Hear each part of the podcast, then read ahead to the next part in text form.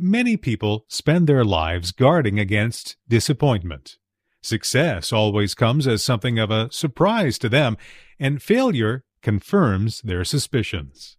Now, in some cases, not getting one's hopes up may be prudent, but not when it comes to the promises of God.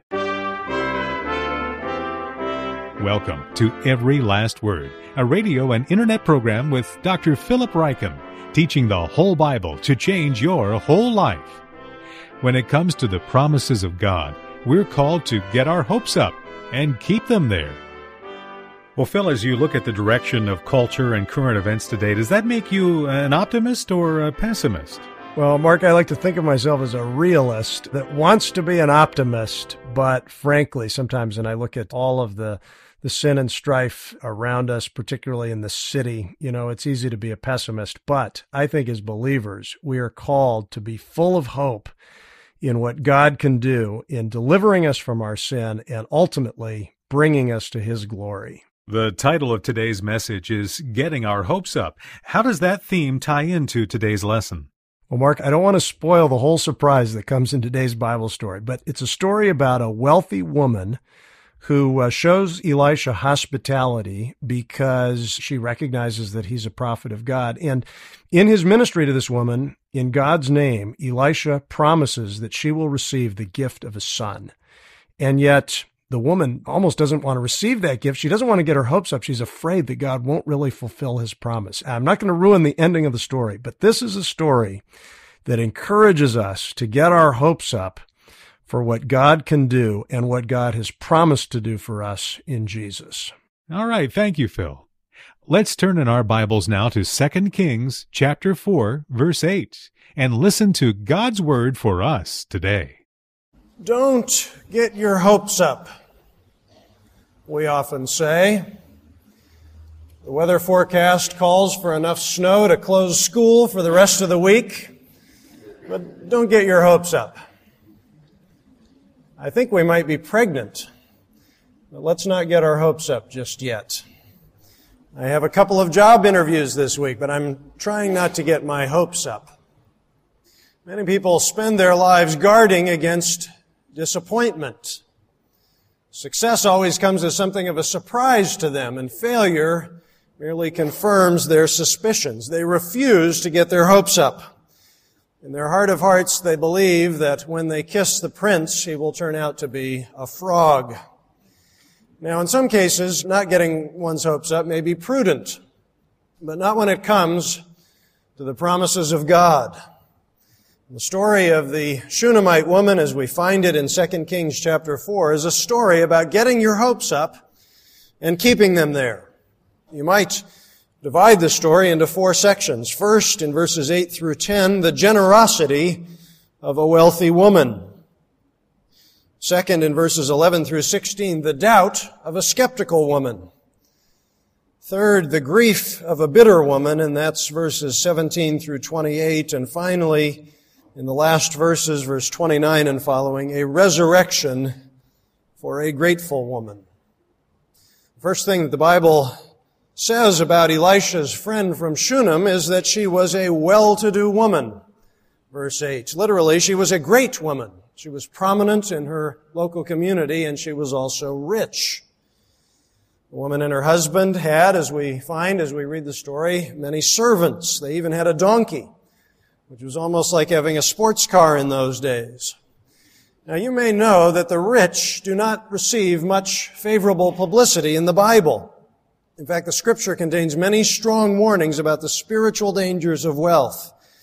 Jesus said it is easier for a camel to go through the eye of a needle than for a rich man to enter the kingdom of God. 1 Timothy chapter 6, people who want to get rich fall into temptation and a trap and into many foolish and harmful desires that plunge men into ruin and destruction. For the love of money is a root of all kinds of evil. Or again in James chapter 5, now listen you rich people, weep and wail because of the misery that is coming upon you. You have lived on earth in luxury and self-indulgence you have fattened yourselves in the day of slaughter. You see, money leads to temptation and to ruin and to evil and to apostasy and to grief and to misery and finally to judgment. And so what, we might ask, will become of us? For we are among the rich.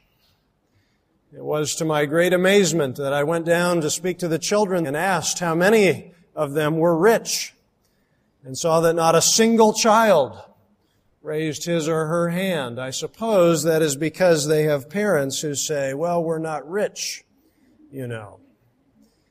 But actually we are. Even many Americans who live under what we call the poverty line are among the 10% of the world's wealthiest people. And so whenever God warns the rich, He is warning us.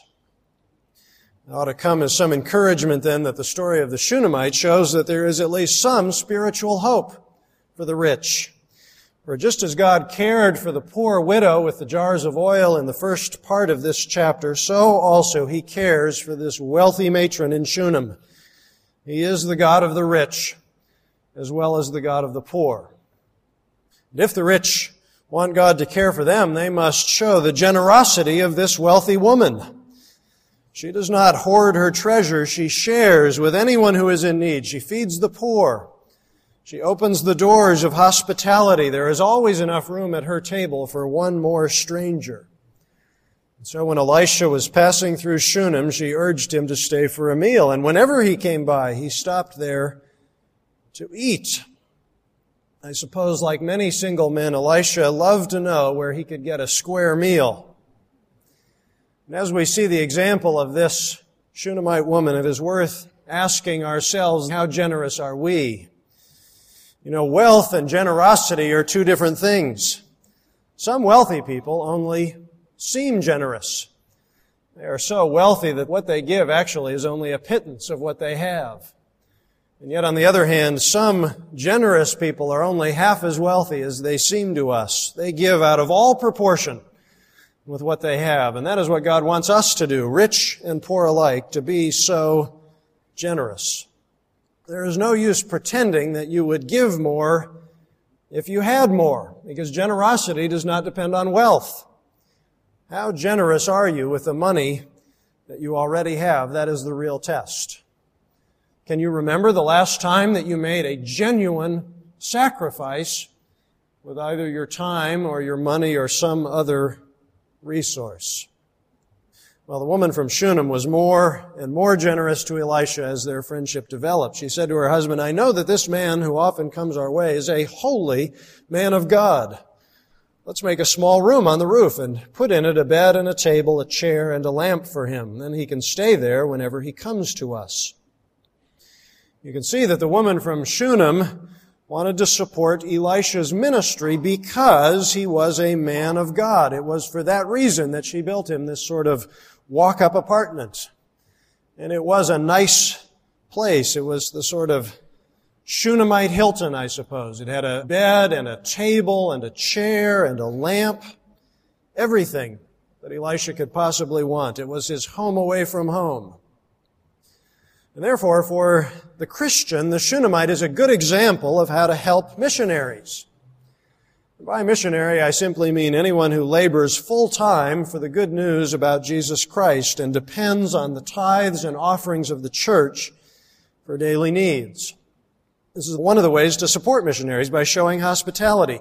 The Shunammite treated her home as a sort of mission station. She built an addition onto her house for the sole purpose of giving Elisha a place to stay.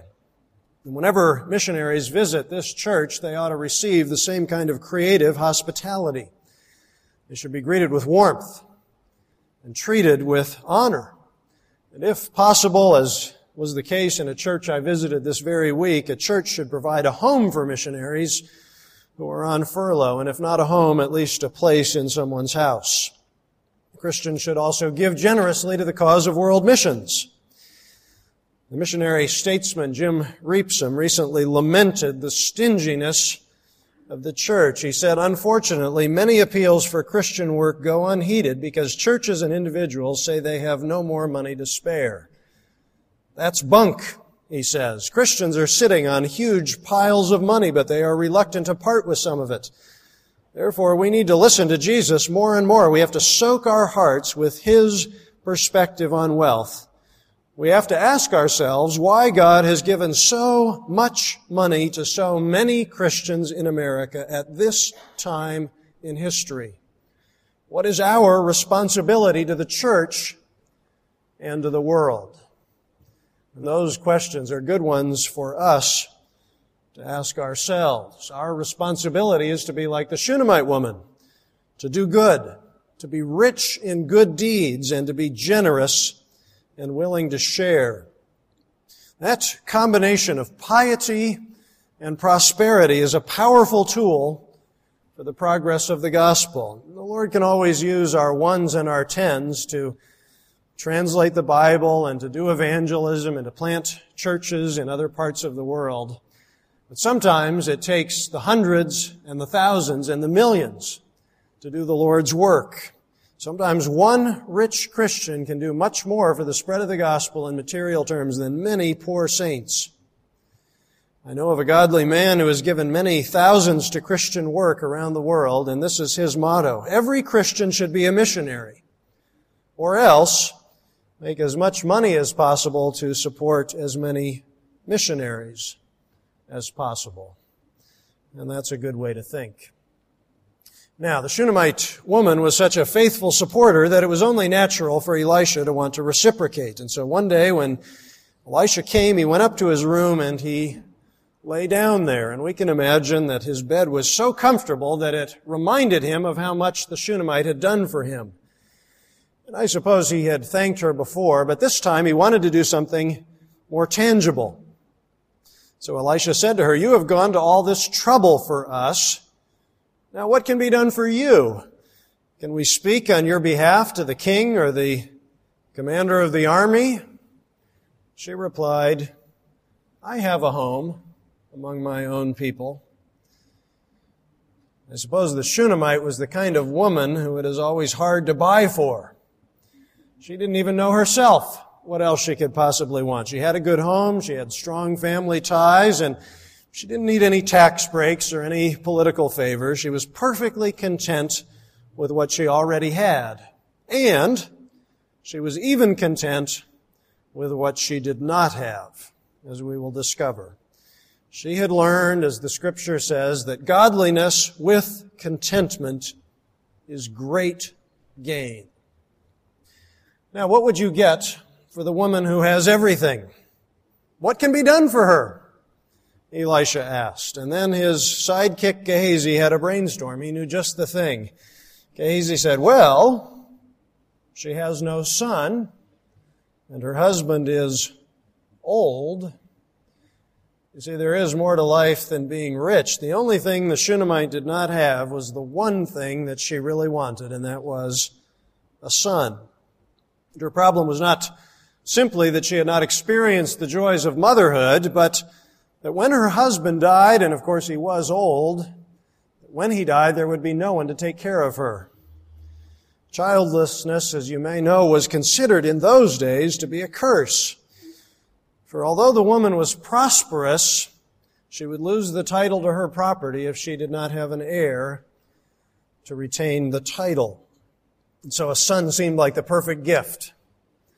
Elisha couldn't wait to see the look on her face when he gave her the happy news. Elisha said, call her. And so he called her and she stood in the doorway and he said, about this time next year you will hold a son in your arms.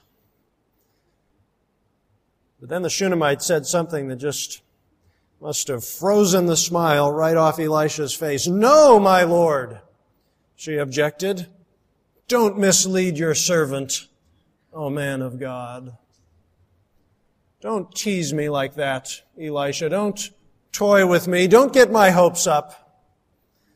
This was the doubt, you see, of a suspicious woman. The Shunammite wanted a son so badly that she could not bear to be disappointed. And what Elisha said sounded too good to be true. And so she feared the worst. And of course, ultimately, she was not simply doubting Elisha, she was doubting the Word of God She was not willing to believe in God's goodness or to trust in His promise. And therefore, this story is a rebuke to every doubting Christian. Some people live with the suspicion that God is out to get them. They do not believe that God is good all the way through. Instead, they think that, I suppose, that God is like a sort of giant apple. He's crisp and juicy on the outside, but somewhere near the core there's something bitter to taste. They keep waiting for disaster to strike or for judgment to fall. The truth is that God is good to all His children, and He is good all the way through. It is His very nature to be good. He always has been good. He always will be good, and He is good at this very moment. Therefore, He will make good on all His promises. He gave the Shunammite a son just as He promised. The woman became pregnant, and the next year, about that same time, she gave birth to a son, just as Elisha had told her. Here we see in the words of Psalm 113 that God is to be praised because He settles the barren woman in her home as a happy mother of children. God made good on that promise, and He will make good on every promise that He has ever made to His people. He will forgive your sins for Jesus' sake. He will fill you with the Holy Spirit. He will give you everything that you need for life and godliness. He will lead you in the way of eternal life. He will protect you from the evil one. But all of these promises are not to be greeted with even the slightest skepticism. They are all to be believed. In this case, God was good to the Shunammite beyond her wildest hopes. But then, her hopes were dashed. The child grew, as we read in verse 18, and he went out one day with his father who was with the reapers. And he said, My head, oh, my head. And his father told the servant, Carry him to his mother. And after the servant had lifted him up and carried him to his mother, the boy sat on her lap until noon, and then he died. We see in these verses the tender love of a mother for her only child, still young enough for him to sit on her lap. And then the son of her dreams dies right in her arms. And most likely it is thought from cerebral malaria. And as you can imagine, the grief was more than the Shunammite woman could bear, more even than she was able to share with her husband. She wanted to see Elisha first, and so she went up and laid the child on the bed of the man of God and then shut the door and went out. She called to her husband and said, Please send me one of the servants and a donkey so I can go to the man of God quickly and returned. Now her husband was surprised. Maybe he preferred to save his religion for holy days, or perhaps he suspected that something was wrong. In any case, he was very puzzled by her timing. Why go to him today? He said, It's not the new moon or the Sabbath. It's all right she said. Perhaps she was trying to reassure her husband, or perhaps she was trying to hush him up, for literally what she says is simply, peace. then the woman went to look for her so-called benefactor, Elisha. She saddled the donkey and said to her servant, Lead on, don't slow down for me unless I tell you. So she set out and came to the man of God at Mount Carmel. Now, some have seen this woman's journey as an act of faith. I wonder what you think of it. In her faith, she laid her son on Elisha's bed. In faith, she went to ask the man of God for help. And in faith, she clung to Elisha until her son was raised from the dead. R.D. Patterson says her faith convinced her that somehow Elisha could be instrumental in again doing the seemingly impossible. Perhaps he could once more give life to her son. So she made directly for Elisha and grasping tightly his feet, she poured out the details of the tragedy. Now that is possible. It is possible that the Shunammite woman did act in faith. The only trouble with this interpretation is that she never asked for Elisha's help. She wanted to deal with him directly, all right, but mainly because she wanted to blame him for her troubles.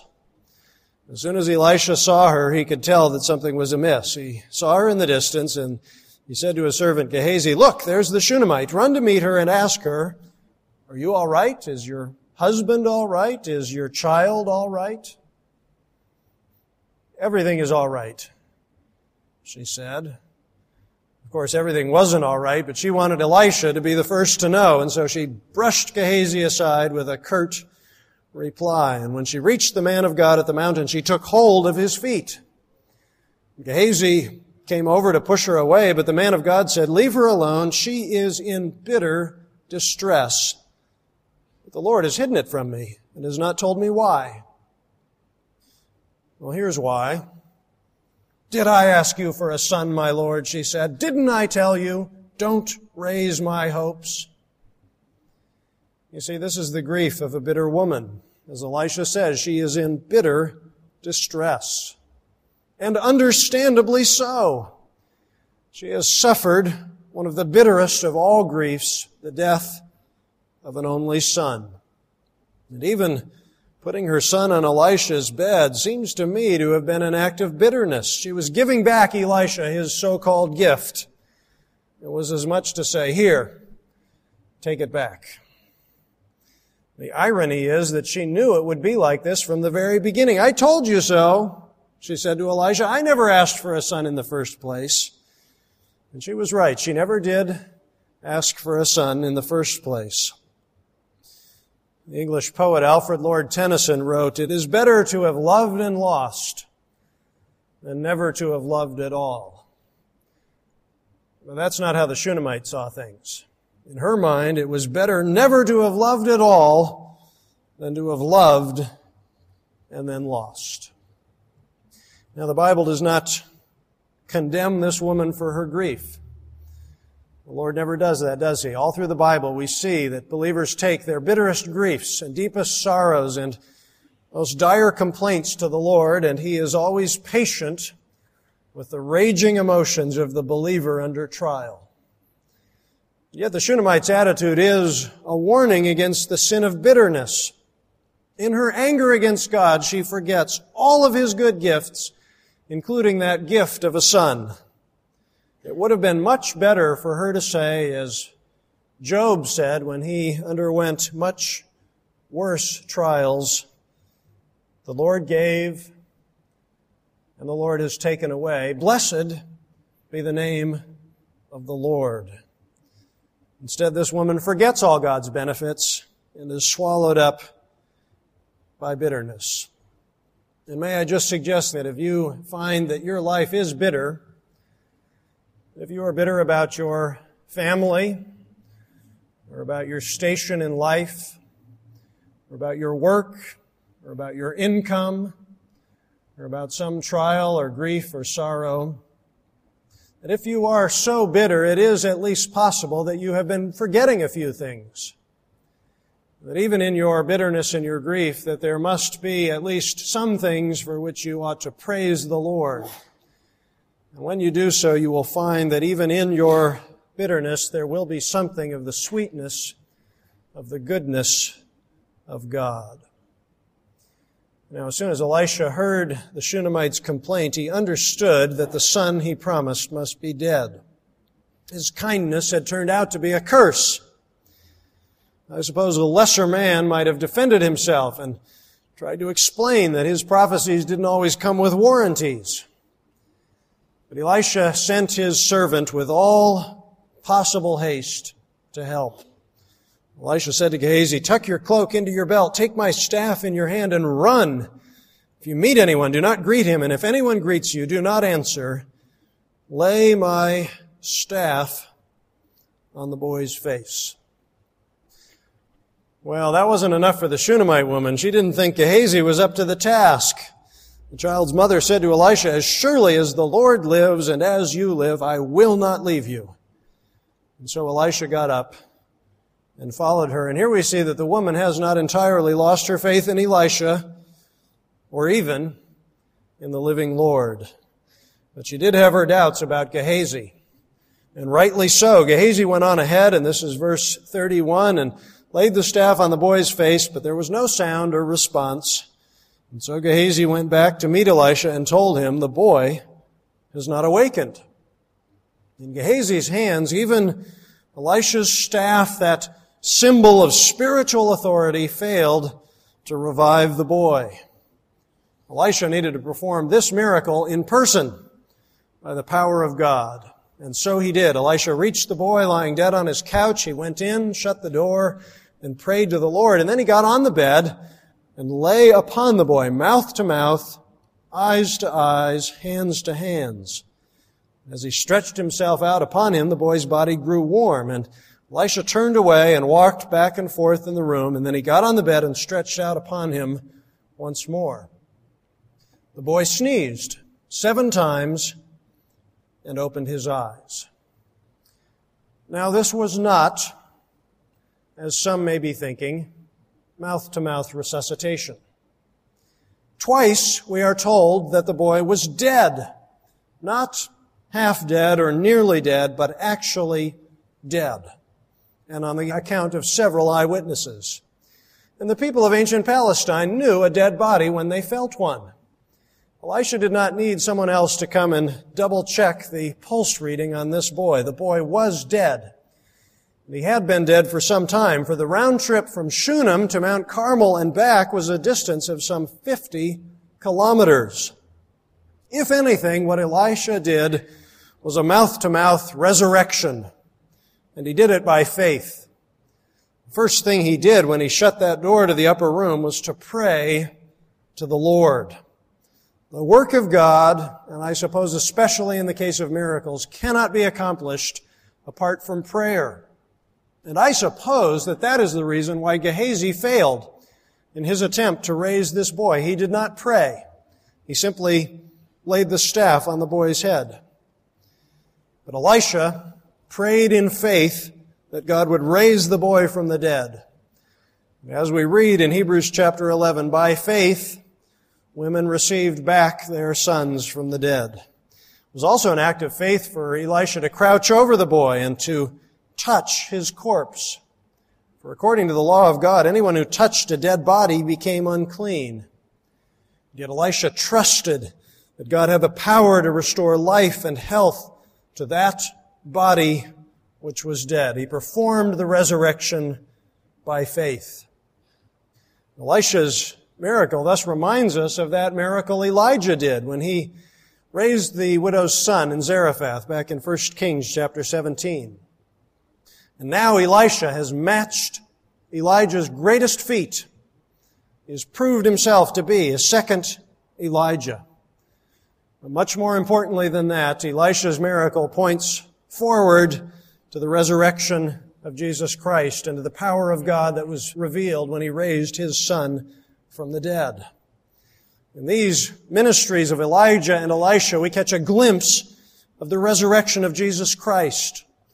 And this is a great mystery, but it is as if God could not restrain his power over death any longer. He wanted to give us a hint, a glimpse that he was and is the God of the resurrection. And of course, the resurrection is as essential to the Christian faith as the crucifixion. Of course, it is true that Jesus had to die on the cross. Of course, he had to bear the curse of God against our sin and our rebellion by dying on the cross of Calvary. But Jesus also had to be raised from the dead. He had to prove his victory over death by coming back to life. And thus the resurrection is part of the gospel. When the apostle Paul reminded the Corinthians how they were saved, he listed the basic facts of the gospel. First, that Christ died for our sins according to the scriptures. Second, that he was buried. Third, that he was raised on the third day according to the scriptures. You see, a gospel that proclaims only the cross is only half a gospel. Not only did sin have to be paid for, but death had to be conquered and defeated. And the good news is not simply that Jesus died, but also that he rose again. The great evangelist Billy Graham has devoted, as you may know, his life to preaching the gospel. And in his autobiography, he writes of a time when he was reminded to preach the resurrection as well as the crucifixion. Within the Soviet Union, he writes, I had the invaluable assistance of Father Vladimir Sorokin, Dean of the Orthodox Cathedral in Leningrad. At the end of our extensive mission in the Soviet Union, Father Sorokin gave me a lesson in evangelistic preaching. You've listened to me preach a lot of sermons now, I said to him. Please give me any critique you might have. Put more emphasis on the resurrection, he said. The Roman Catholic Church puts its emphasis on the cross, and that's fine, so do we. But we put the main emphasis on the resurrection because without that event, the cross has no meaning. You see, the gospel is the cross plus the empty tomb, the crucifixion plus the resurrection.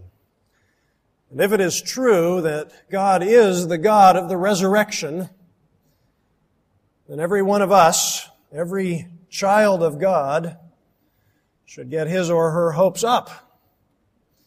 Christians do not go around saying, well, yeah, we think there might be a heaven, but let's not get our hopes up. When we recite together the Apostles' Creed, we do not say, I believe in the resurrection of the dead, but I'm trying not to get my hopes up too much. You see, the resurrection of Christ is the guarantee of the resurrection of the Christian.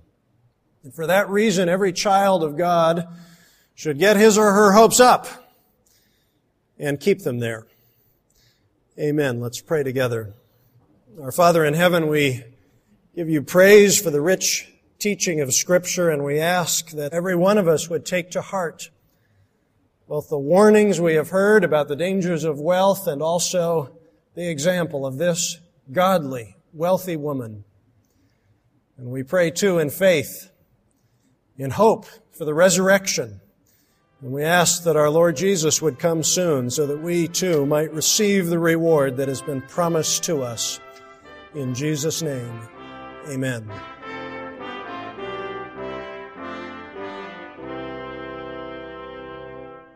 You have been listening to Every Last Word, a ministry of the Alliance of Confessing Evangelicals, featuring the Bible teaching of Dr. Philip Graham Ryken. We appreciate your ongoing support of this broadcast ministry. The Alliance of Confessing Evangelicals exists to promote a biblical understanding and worldview. Drawing upon the insight and wisdom of Reformation theologians from decades, even centuries gone by, we seek to provide contemporary Christian teaching that will equip believers to understand and meet the challenges and opportunities of our time and place. The Alliance also produces the radio broadcasts The Bible Study Hour, featuring the teaching of the late Dr. James Montgomery Boice, and Dr. Barnhouse in the Bible, featuring the Bible teaching of the late Dr. Donald Grey Barnhouse. For a full list of radio stations carrying our programs, please visit our website at www.alliancenet.org. Every last word continues through your generous gifts and financial support. If you would like to see this program continue to benefit others as it has benefited you, please prayerfully consider becoming a friend of the Alliance. For more information or to make a contribution, please contact us by calling toll free 1 800 488 1888. You can also send us a gift by writing to Alliance of Confessing Evangelicals, Box 2000, Philadelphia, PA 19103. Or you can visit us online at www.alliancenet.org. Be sure to ask for a free resource catalog featuring books, audio teachings, commentaries, booklets, videos, and a wealth of other materials from outstanding Reformed teachers and theologians. Thank you again for your continued support and for listening to Every Last Word.